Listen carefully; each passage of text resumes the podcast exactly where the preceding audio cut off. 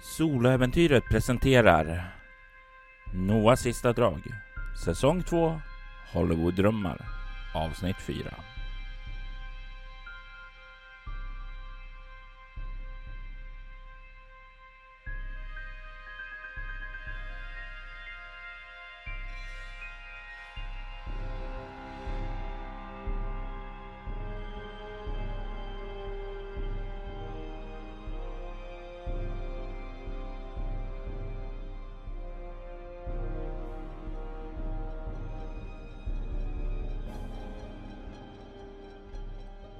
Thomas Mitchell. Han har blivit en symbol av djävulen för mig. Jag ser honom igen i någon annan. Sergej Dimitrov. Hans kropp använd av Fader Thomas Mitchell. Djävulen. Men samtidigt någonting annat där. Min döde älskade morbror förvandlades han till. Vad drev honom? Det verkar vara en stor mängd drama som pågår här i den här inspelningen. Som inte har att göra med själva filmen. Sarah Fords förälskelse i Janus. Janus och Nicks vänskap och hur de har på något sätt ställt till det för Bartholomew. Jag vet inte. Spåren verkar leda bort från den här platsen. Bort mot Iden. Mot natten för mordet. Där Janus lämnade klubben. Tillsammans med en annan kvinna. David trodde det var Sarah. Ja, just då på kvällen, men med tanke på hennes reaktion sannolikt inte. Det är dags att undersöka saken. Dags att undersöka vilka nöjen som finns här i Castle. Franklin Wise stirrar på dig. Det, det, det låter... Det låter som Sergej Dimitrov, mannen du såg. Eh, er före detta stuntman. Ja, Men det var ju ett halvår sedan han slutade. Franklin nickar. Och om han är här nu så tyder det ju på att han inte kunnat släppa det. Ja, ja, verkligen. Men det är ingen annan som har sett honom. Jag menar, nästan alla borde känna igen honom. Jag vill inte vara den som är den, men eh, få folk lägger till märket stuntman. Stjärnorna, ja, men ingen minns en stuntman. Det låter ju väldigt praktiskt. På ett sätt. Okej. Bra. Vi kommer se till att eh, eftersöka Sergej. Se om vi kan få tag på honom. Den här foten alltså. Så jävla ont. Kommer de inte snart? Det är ungefär då som det hörs en knackning på dörren och eh, Franklin säger kom in och eh, en person kommer in med en bandagelåda och eh, börjar sakta att ta hand om din fotled. Jag lutar mig tillbaka i fåtöljen och funderar över vilka spår jag har fått tag på så här långt. Ja, vi har Sarah Ford, kanske förälskad. I Janus, vi har hans vän David. Vi har Bartholomew Hunt som har lämnat platsen och Todd Spencer, den här självupptagna regissören. Och det här manuset skrivet av Jacob Stone. Vad handlar den här pjäsen om egentligen? Jag lägger den här mappen på minnet igen. Som jag fick från Franklin förut. Plockar upp den ur väskan medan min fot blir ompysslad och börjar läsa. När du tar upp den och bläddrar upp till outlinen så s- lyder den så här. Huvudrollerna i filmen är advokaten Tobias Redgrove, Bartholomew Hunt, och hans syster Jane, Sarah Ford. De är framgångsrika och lever ett mycket lyckligt liv tillsammans. Tobias är en skicklig advokat på en stor firma som han själv varit med om att bygga upp. Jane är en av de mest framgångsrika inredningsarkitekterna som går att få tag på. Raden av kändisar som anlitar henne för att inreda sina hem är lång. De lever i ett barnlöst äktenskap där de finner tid för varandra och håller kärleken vid liv på alla sätt de kan. Tobias skickar blommor till henne och hon ger Tobias med överraskningar varje dag. Bilden som målas upp i början av filmen är att de lever ett perfekt liv. Och när jag läser det här så stannar jag till. Det här är ju... Hur är det möjligt? Det här är ju en... Det handlar ju om Tobias. Och Jane. Det, det kan inte vara en slump. Va? Jag, jag fortsätter läsa. Från den situationen finns bara en väg och det är nedåt. Det perfekta äktenskapet börjar sakta förfalla. Det märks då Jane slutar med sina överraskningar och fokuserar allt mer på sitt jobb. Hon kommer inte ens hem vissa kvällar och till slut vill hon inte längre ha fysisk kontakt med honom. Tobias försöker förtränga saken men känner att Jane glider ifrån honom. En kväll då Jane åter ringt för att ställa in middagen och jobba över bestämmer sig Tobias för att försöka rädda deras äktenskap. Med blommor, champagne och kaviar beger han sig till Janes kontor men där får han sitt livs chock. Jane arbetar nämligen inte utan har passionerat sex med en okänd man, David Nix, på sitt skrivbord. Tobias kan inte göra något annat än bara stirra på vad som sker. Under sexaktens klimax tittar mannen upp på honom och ser honom i ögonen. Han säger inget, bara ler djävulskt mot honom för att sedan böja sig ned och kyssa Janes nakna kropp. Tobias rusar ut från kontoret med tårar rinnande nerför kinderna. Efter att ha tillbringat natten med att dricka sig redlöst berusad vaknar han upp på sitt kontor med världens huvudvärk. Efter en kort dusch och ombyte börjar han med sitt arbete. Vid dagens slut återvänder Tobias hem där han möter Jane som verkar vara sitt normala jag igen. Tobias ser inte ett spår av att hon har varit otrogen. Snarare påminns han om det perfekta förhållande de haft i filmens början. Men Tobias känner att något är fel trots att kvällen slutar med att de älskar passionerat. Han kan inte släppa att han inte verkar ge henne samma njutning och tillfredsställelse som den okände mannen gjorde.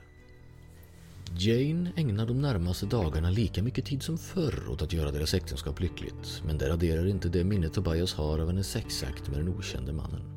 På ren ingivelse ringer han hennes kontor för att tala med henne, men får då svaret att Jane inte längre arbetar där. Det förbryllar honom och gör att han anlitar detektiven Martin Thompson, Cole Simmons, för att undersöka vad hustrun sysslar med.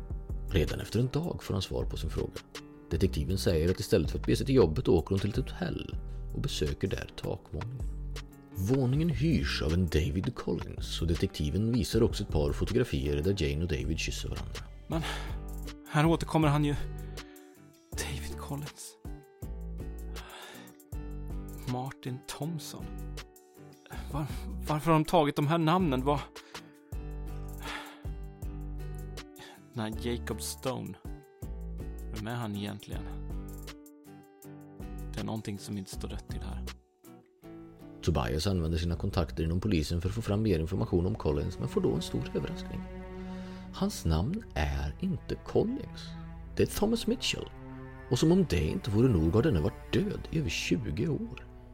Det är nu som Tobias märker att saker och ting börjar ta en hemskare vändning. På vägen tillbaka blir han nästan påkörd av en bil men lyckas hoppa undan i sista stund. Kort därefter blir han attackerad av ett ungdomsgäng och skjuts i axeln innan en polis räddar honom och tar honom till sjukhuset. Det dröjer ända till eftermiddagen innan Jane dyker upp orolig.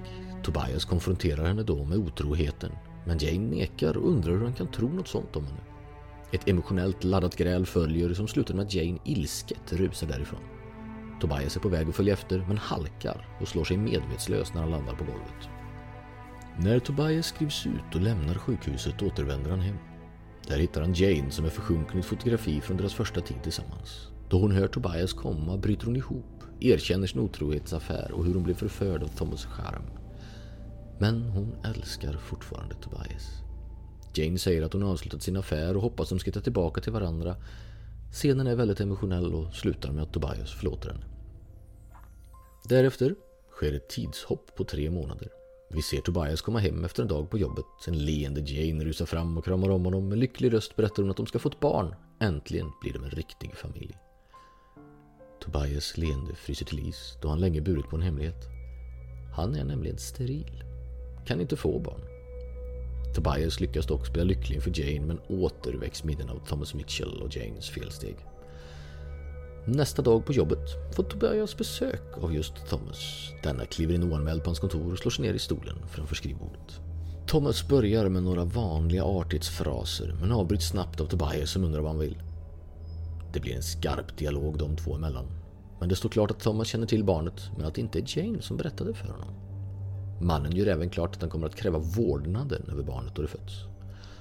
Innan Tobias hinner öppna munnen yppar Thomas de ödesmättade orden Jane kommer inte att överleva födseln.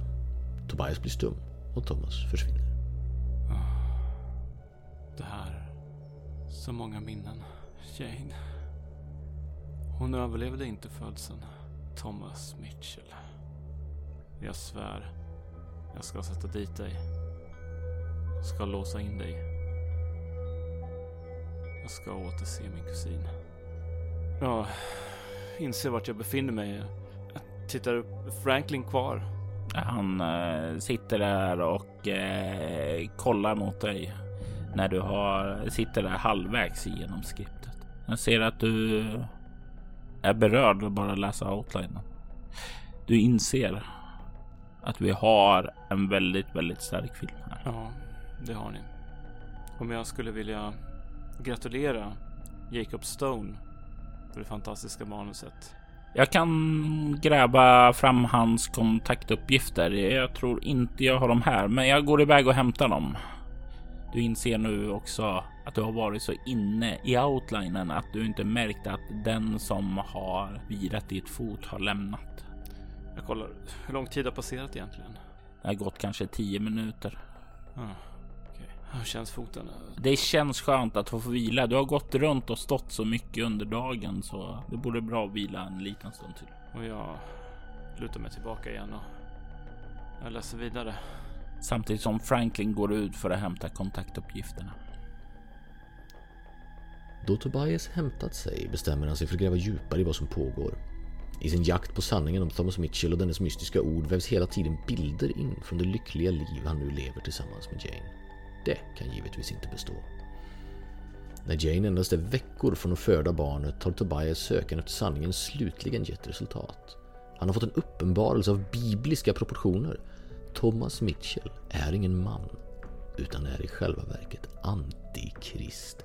Jane bär på Antikrists barn och med det barnet ska denne styra världen in i ett evigt mörker.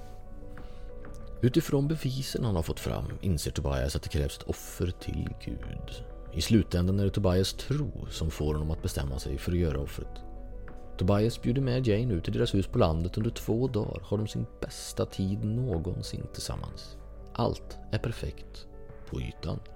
Tobias brottas med otroliga kval och verkar göra allt för att Jane ska bli så lycklig som möjligt och kompensera henne för det han är på väg att göra. Under det tredje dygnet, när de äter kvällsmat, säger Tobias att han ska hämta mer mat från köket, men väl i köket stannar han istället till vid knivstället. För en kort stund tvekar han, men griper därefter beslutsamt kniven. Det är då Tobias känner en närvaro i rummet. När han vänder sig om står Thomas där. Thomas förbjuder honom att utföra offret till Gud och försöker istället fresta honom att styra världen tillsammans med sin son. Tobias vägrar och försöker tränga sig förbi Thomas, men utan ansträngning kastar Antikrist in honom i väggen. Tobias ser för en kort sekund ett demoniskt ansikte som försvinner lika fort som det dök upp. För ett ögonblick fick Tobias se Antikrists sanna ansikte. Det står klart. Thomas är verkligen ond. Ljuden från köket gör att Jane dyker upp och chockad ser hon på dem båda. För ett ögonblick ser Jane in i Thomas ögon och sakta växer hon av skräck då hon ser samma sak som sin make. Det leder till att hon försöker fly men Thomas sliter tag i henne. För första gången får Jane veta sanningen om barnet och hela hennes värld raseras. Där Tobias hade månader att acceptera tanken får hon endast ett par sekunder. Tobias använder detta ögonblick för att kasta sig framåt och sticka kniven i Antikrists rygg. Antikrist skriker. Tobias sliter med sig Jane och de flyr från huset. Därefter följer en vild jakt genom skogen. Antikrist använder sina övermänskliga krafter som enorm styrka och snabbhet men även levitation och vindar för att jaga efter de två människorna. Trots det lyckas Tobias med sin snabbtänkthet hålla både sig själv och Jane undan Antikrist. I slutändan hamnar de på kanten av en klyfta där Jane sjunker ner på knä och skriker. Tobias frågar vad som händer och med en desperat blick säger Jane att verkan har startat. En tryckande tystnad uppstår där endast vinden hörs men blickarna säger desto mer.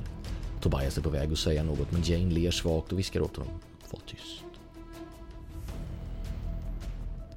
Jane ber honom att kasta henne över kanten eftersom hon inte själv har modet att ta sitt liv. Tobias försöker övertyga henne om att det måste finnas ett sätt att överlista Antikrist men hon skakar på huvudet. Jane känner något ondskefullt inom sig vara på väg ut och hon måste dö om inte världen ska falla i ondskans händer. Ett tårdrypande farväl äger rum mellan de två då vi ser Antikrist närma sig. De kysser varandra och därefter kastar Tobias Jane över klippkanten. Antikrist skriker av skräck och rör sig snabbt framåt för att döda henne men vägen blockeras av Tobias som är beväpnad med kniven han tänkte döda Jane. Ett tumult bryter ut mellan de två samtidigt som Jane sluter ögonen och ler triumferande då hon faller rakt ner mot den steniga marken. Då Jane slår i stannar Antikrist upp och skriker rakt ut i smärta. I den sekunden ser Tobias sin chans och kör in knivet i hjärtat på honom. Antikrist skriker än mer och faller därefter ner på knä framför Tobias. Innan han sjunker ihop död säger han Vi är en av många. Vi är inte besegrade.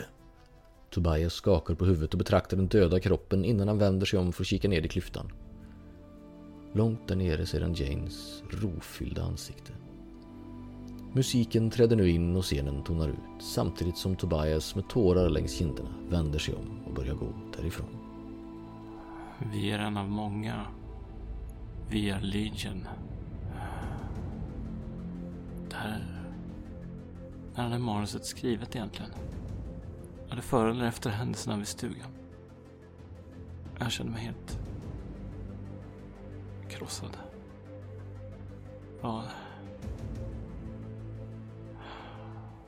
Okej, vad, vad händer här på slutet nu då? Du ser längst ned när du vänder till det sista bladet. Efter eftertexterna finns ytterligare ett klipp som visar hur något kommer flygande från himlen. Det är en likadan varelse som Antikrist var och den sveper mot Janes kropp. Med sina djuriska klor skär varelsen upp hennes buk och gräver fram barnet. Och med barnet i sin famn lyfter det åter mot himlen. Jag slår igen mappen. Tittar trött upp mot Franklin. Franklin har kommit tillbaka och står i dörren och verkar studera dig. Han har inte sagt någonting utan läsa, låtit dig läsa tyst. Hittar du hans kontaktuppgifter? Ja, det har jag. Eh, han räcker över dig ett kort med informationsuppgifterna på. När fick ni det här manuset? Under en natt så skrev han en tredjedelen av manuset då. Eh, och han var besatt av manus och han lyckades skriva klart allt på en vecka och det är näst intill ett mirakel att lyckas göra det utan att få ja, kraftiga revisioner och sådant. Det här har nästan varit opåverkat från den dagen som vi fick det. Vilken del? Jag kollar på adressuppgifterna. Vilken del av USA bor han i? Han lever i New York. Tack för informationen. Jag, eh, jag återkommer. Jag tar med mig eh, outlinen. Eh, förresten, jag tror att manuset ändå spelar en viss vikt i den här utredningen. Han nickar och är det någonting som vi kan göra så lovar jag definitivt att hjälpa. Skulle ni kunna skicka manuset till Fate? Vi kan definitivt skicka över det. Ja. Bra. Eh, ni har adressuppgifterna där. Han nickar. Ja, tack så mycket för, för hjälpen med foten och allting. Eh, lycka till med produktionen nu. Hoppas att Janus försvinnande inte drabbar er allt för hårt. Han nickar till svar. Vi ses imorgon. Ja. Börjar gå ut därifrån.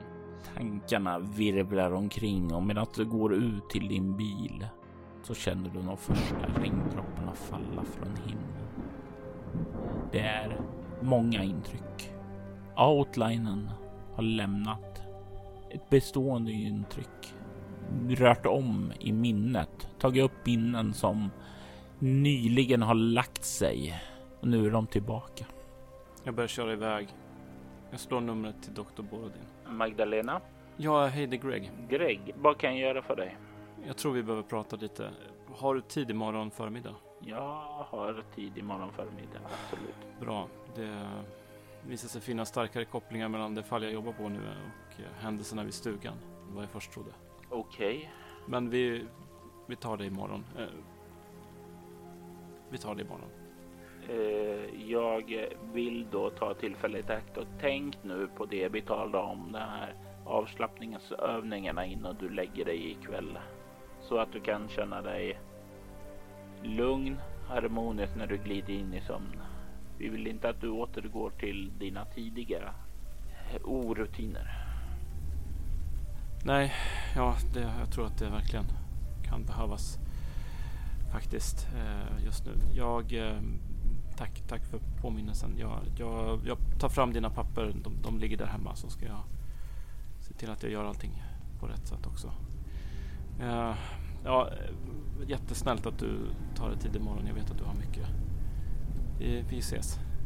Jag lägger på och stannar till vid en eh, 7-Eleven.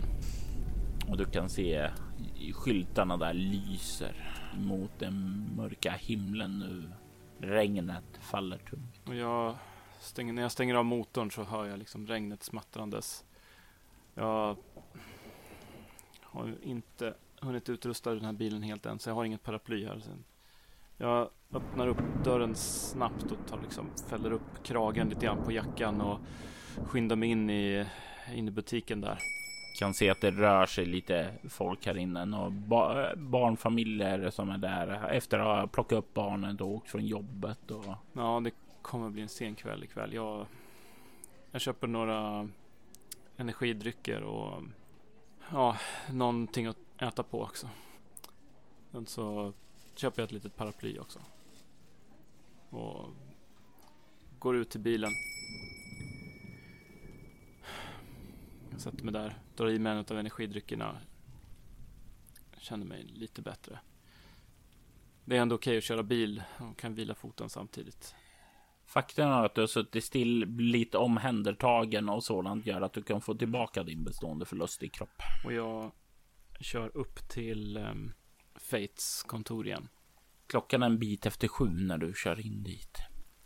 Du ser att en del har hunnit lämna jobben. Och jag kliver ut med paraplyet och börjar gå lite försiktigt ändå upp mot eh, Jordis kontor. Du kommer fram. Du kan se att ja, det lyser fortfarande där och dörren står lite lätt på glänt. Jag kliver in där, knackar på. Greg, kom in. Jordi, hej. Man ser liksom lite fuktigt på Gregs kind. Det kan vara från regnet. Uh,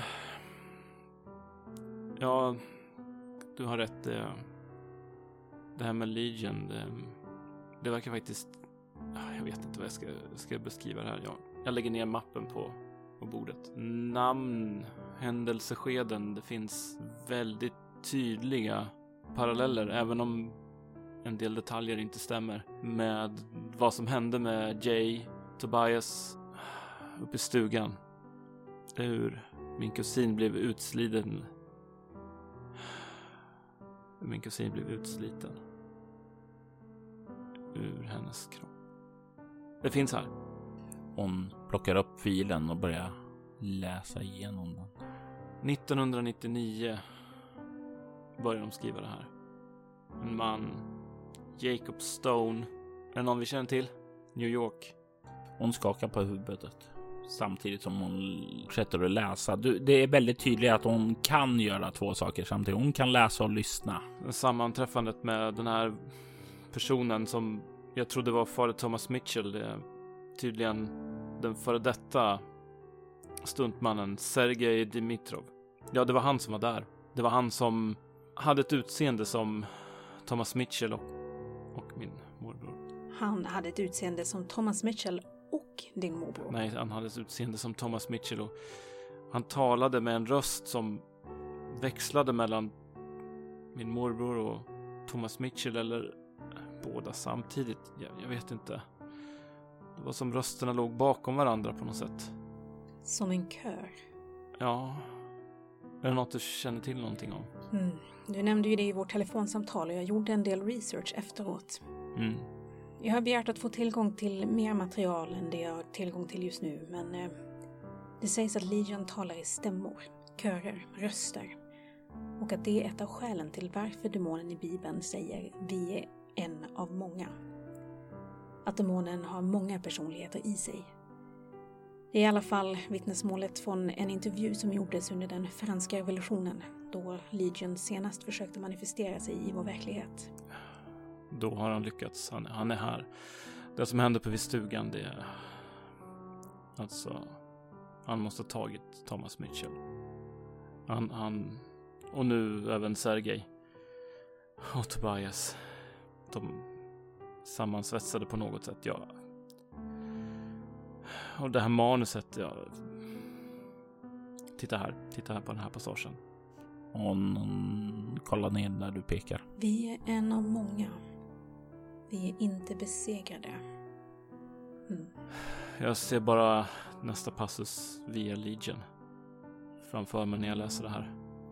Och du minns. Du minns Martins röst. När han ligger rosslande framför dig. Där du har kört kniven i honom. Och hans sista ord är identiska med det som står i outlinen. Där, det var exakt vad Martin sa. Ja, du, du var där. Det här är hans ord, ordagrant. 1999 skrevs det här manuset. Vem är den här Jacob Stone? Kanske vet han vad som händer nu, vad, vad vi står inför. Det känns definitivt som att det skulle vara av intresse att undersöka Jacob Stone. Har Fate någon kontor i New York som kan kontakta honom? Det har vi. Jag ber en agent undersöka det. Är det så att vi får tag på honom kanske han skulle komma hit? Jag ska se vad vi kan göra. Bra. Men Jordi, när vi var här vid stugan. Alltså, mina försök att övermanna Martin, det, det var ju knappast någonting som imponerade särskilt på dig antar jag. Låt oss säga som så att vi kommer behöva arbeta mer på den avdelningen. Men eh, på din fråga om du vill ha en partner för det här fallet så tycker jag att det känns som en rimlig förfrågan. Med tanke på vad vi har kommit fram till så tänker jag göra något okonventionellt. Jag tänker låta Dean eskortera dig. Dean? Jag vet att du har bondat väldigt mycket med honom. Du känner dig trygg med honom och han hjälper dig att träna. Förhoppningsvis kan han hjälpa dig att bli bekvämare i skarpa situationer. Ja, ingen, ingen är gladare än jag, men, men är, är det någonting som han har tid med? Det här som du utreder nu är ett fall av högsta prioritet. Okej. Okay. Och jag tänker, hur, hur kan de välja ut mig, en, en rookie, på, på något sånt här? Jag, hur ska jag någonsin klara det här? Men, men jag antar att Dean, han, hans erfarenhet, han, han vi kommer klara det här tillsammans. Ja, ja jag säger bra. Eh, Okej. Okay. Alla spår nu som jag har lyckats hitta så här långt för själva ja, utredningen kring mordet, de, de pekar mot nattklubben Iden. Så jag tänker åka dit och fråga dem om ett signalement på den kvinna som Janus stötte ihop med och lämnade nattklubben med natten vid mordet. Mm, det låter som ett rimligt nästa steg. Men vad har polisen gjort egentligen i det här fallet? Det här känns som vanligt polisarbete. De fick in fallet och började arbeta på det, men eh, när vi fick höra om symbolerna... Mm, låt oss säga att fallet då hamnade i våra knän istället. Jag förstår. Jag kände mig lite osäker kring eh, vilka frågor jag skulle ställa och vad polisen redan har gjort. Men då vet jag att de inte har hunnit så långt än. Hur har det gått på kyrkogården förresten? Ja, vi har funnit ett vittne och det verkar inte relaterat till ditt fall. Utifrån signalementet vi fick verkar mannen som grävde upp gravarna vara Terence Mitchum. En man som är efterlyst för kidnappning, mord och kannibalism. Okej. Okay. Vad känner vi till mer om Legion? Deras eh, utövande av svart konst eller vad de nu ägnar sig åt? Vi vet att Legion-kultisterna är indoktrinerade till sin mästare till den grad att de inte är kapabla att känna smärta och är blint lojala. De uppvisar färdigheter som de inte borde kunna ha men som de ändå behärskar på en expertnivå. Men ingenting om att de väcker döda kroppar till liv eller sådana saker? Nej, inga former av zombieuppvaknanden. Okej. Då kanske det inte här är relaterat trots allt. Ja, är eh, Dean här eller börjar vi först imorgon? Dean har åkt hem för kvällen men eh, om du känner att du behöver en partner redan nu kan jag säkert ringa in honom. Men eh, om det bara är ett förhör du ska göra kanske du klarar det själv? Det gör jag nog. Um, en annan sak däremot. Hur gör vi om vi ska efterlysa folk och gripa dem? Du använder blankett 37A för att skicka ut en anmälan. Då går det via polisen och de ordnar det. Gripandet kan du göra själv om du känner dig bekväm med det. Du har med dig dina handfängsel hoppas jag. Mm. När du griper den personen tar du in den till antingen oss eller polisen. Du kan förstås även vänta på att polis kommer till plats och identifiera dig. Okej. Okay. I så fall så ska vi nog skicka ut en um, att polisen tar in Sergej Dimitrov. Jag kan sätta igång med pappersarbetet där. Uh, det finns ett registreringsnummer på en stulen bil här också. Det är det här. Uh, det var den uh, bilen han lämnade inspelningsplatsen i. Uppfattat. Jag tar den informationen också. Bra. Okej, okay. jag åker vidare till Iden. Eh, det finns också indikationer på att eh, den avlidne frekventerade Easy to Handle, vilket är någon form av eh, BDSM-klubb.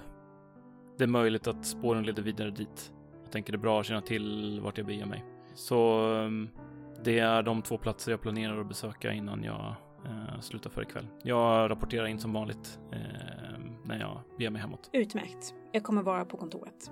Tack Jordi.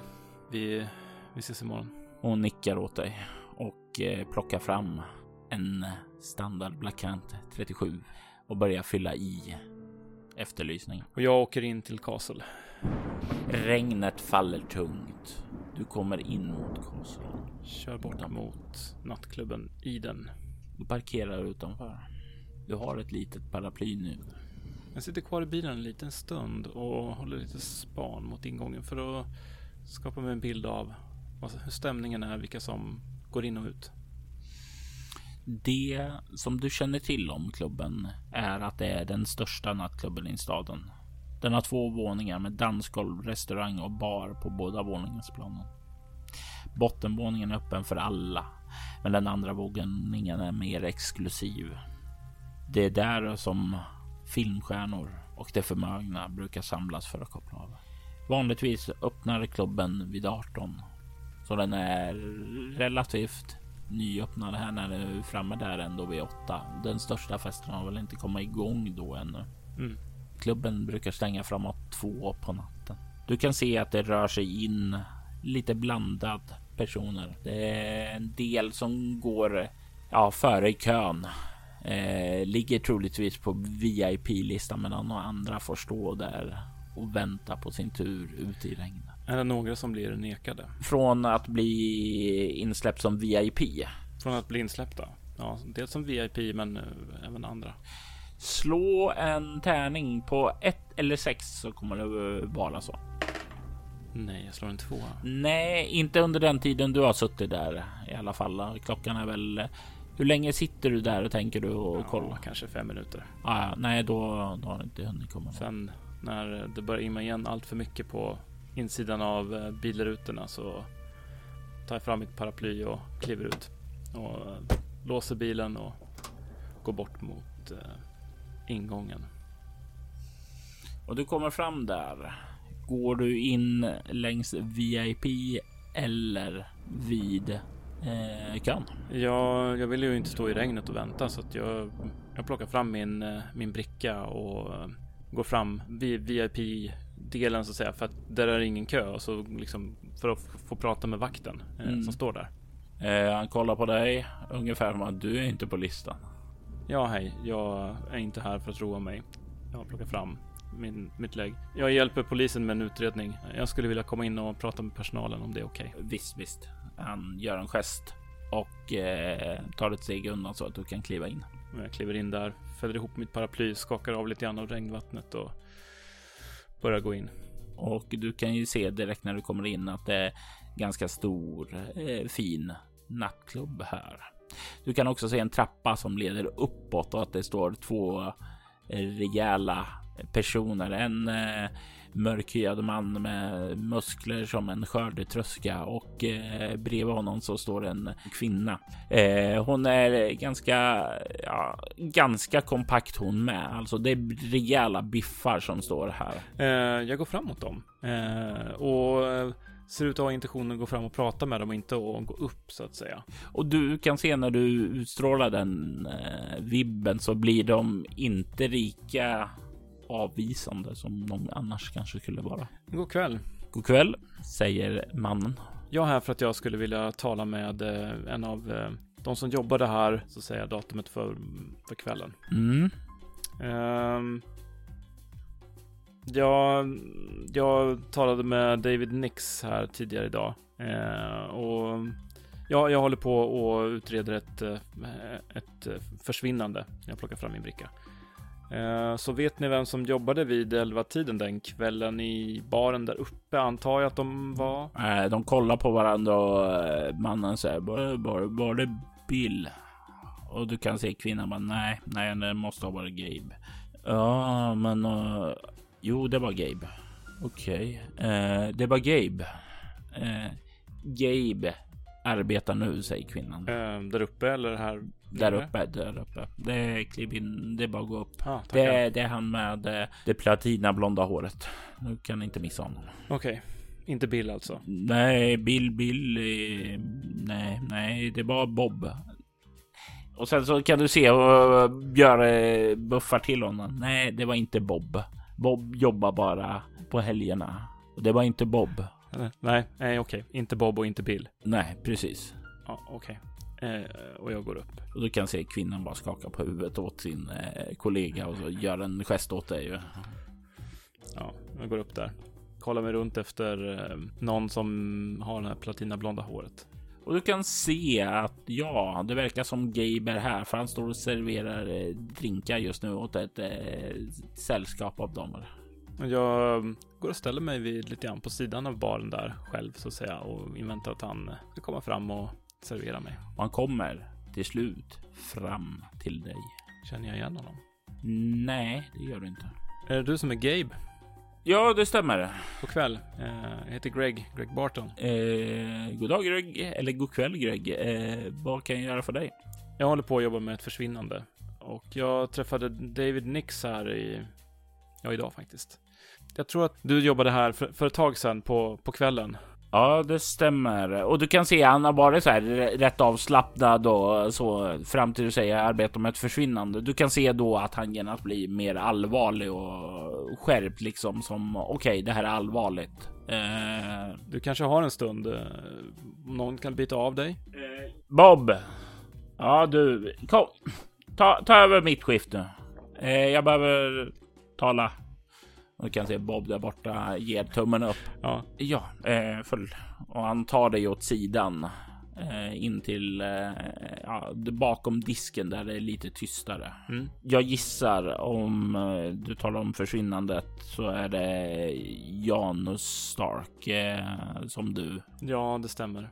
David eh, sa att han hade pratat med dig och att du hade sett Janus lämna Eden med en en kvinna. Det stämmer. Jag tänker att du känner till många av dem som brukar komma hit. Ja, och jag har sett den här kvinnan eh, tidigare här, eh, men jag vet inte vad hon heter.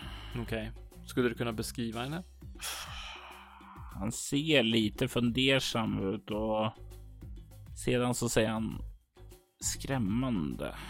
Alltså, hon såg kraftfull och fysiskt stark ut. Hon bar en svart läderutstyrsel med nätstrumpor.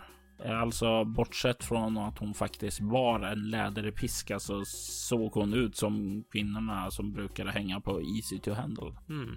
Jag har ingen aning var de tog vägen, men min rimligaste gissning är att jag checkar på Easy to handle. Ålder, hårfärg? Ja, 35 kanske. Mörkt hår. Och med mörk menar jag svart. Som jag sa, väldigt fysiskt stark och kraftfull. Det är liksom, det är inte den eh, mest feminina kvinnan någonsin. Alltså det är alltså, jag skulle inte vilja möta henne i en gränd. Var det första gången du såg henne tillsammans med eh, Janus? Han slår en tärning nu för att dra sig till minnes saker. Mm. Tärningen blir två, så han säger ja, det var första gången jag såg dem tillsammans. Men du säger att du har sett henne här förut alltså? Mm. Ofta så dyker hon upp här, pratar med några och sen så går de iväg. Okej. Okay. Vad, eh, vad tycker din chef om det då? Att uh, andra klubbar är här och raggar upp era kunder? Uppenbarligen så betalar hon för att komma in, så det har inte varit några problem. Ja, okej. Okay. Vem är det som äger den här syltan? Sean Weatherly. Mm. Han äger den kedjan. Vi finns i flera stater. Okej, okay, men han är, är, inte här i Kasa? Nej. Nej, det är inte huvudfilialen på något sätt, säger han och ler. Det är ändå en av de större klubbarna här i stan. Ja, um, men det är ju det här med att vara en stor fisk i en liten damm och allt det där. Ja, det är förstås. All right. David och Janus, de brukar komma hit rätt ofta, eller hur? Det, det stämmer, men jag skulle vilja beskriva dem som stammisar. Hur skulle du beskriva deras, eh, en typisk kväll för dem? Ja, dricka, snacka skit och bara ha kul. Vanligt jävla häng. Okej. eh, Sarah Ford, hon brukar inte dyka upp här. Mm, jo, hon dyker upp här titt som tätt, men inte alls lika ofta som dem.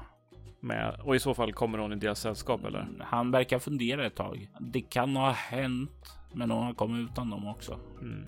Hur är det med den här Bartholomew? Eh, jo då, han är här också ibland. Han är oftare än Sarah.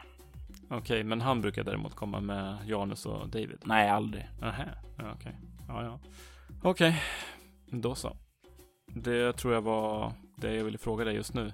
Ehm, kommer du på något mer kring den här kvinnan eller så, så är du välkommen att höra av dig. Honom mitt kort. Tack, säger han. Slå en tärning. Så här många visitkort har du kvar. Du har ett visitkort kvar nu. ja. Du har delat ut dem ganska flitigt under dagen. ja, jag vill få leads. Och jag känner mig ganska nöjd över detta. Jag kollar på klockan. Klockan har väl eh, blivit närmare nio nu. Jag, jag går ner. Det är lite tidigt att bege sig bort till den andra klubben tror jag. Så att jag åker till ett ställe i närheten, Pizza Hut, och eh, äter middag. Du äter middag, fördriver lite tid, låter tankarna glida runt i ditt huvud innan det blir dags att börja bege sig iväg mot Easy to Handle. Klubben där dina nästa ledtrådar har fört dig, men även platsen där din fru jobbar. Vad som väntar dig där, det vet du inte. Men du vet en sak. Här kommer ditt privata liv krocka med ditt yrkesliv. Noahs sista drag är en berättelse skriven, redigerad, spelledd av Robert Jonsson till rollspelet Bortom som ges ut av Mylingspel. I detta avsnitt hör vi Gustav Rutgård som Agent Greg Barton, Pontus Kjellberg som Jacob Stone och Pernilla Sparhult som Jordi Chase. Temamusiken till Noahs sista drag gjordes av Per Holmström. Övrig musik gjordes av Adrian von Ziegler, Magnus Erlandsson, Rini Beats, Hampus Neselius, Jon Björk samt copyright-fri musik. Länkar till flera av artisterna hittar du i avsnittets inlägg. Soloäventyret är en actual play podcast där vi spelar rollspelen Bortom Leviathan.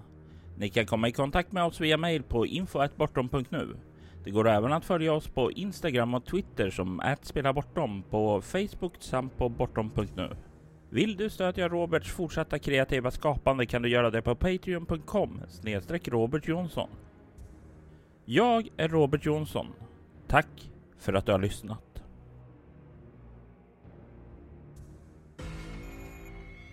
Vi vill ta tillfället i akt att tacka, hylla och hedra våra Patreon-backare. Ty Nilsson Daniel Lantz Morgan Kullberg och Daniel Pettersson. Ert stöd är djupt uppskattat.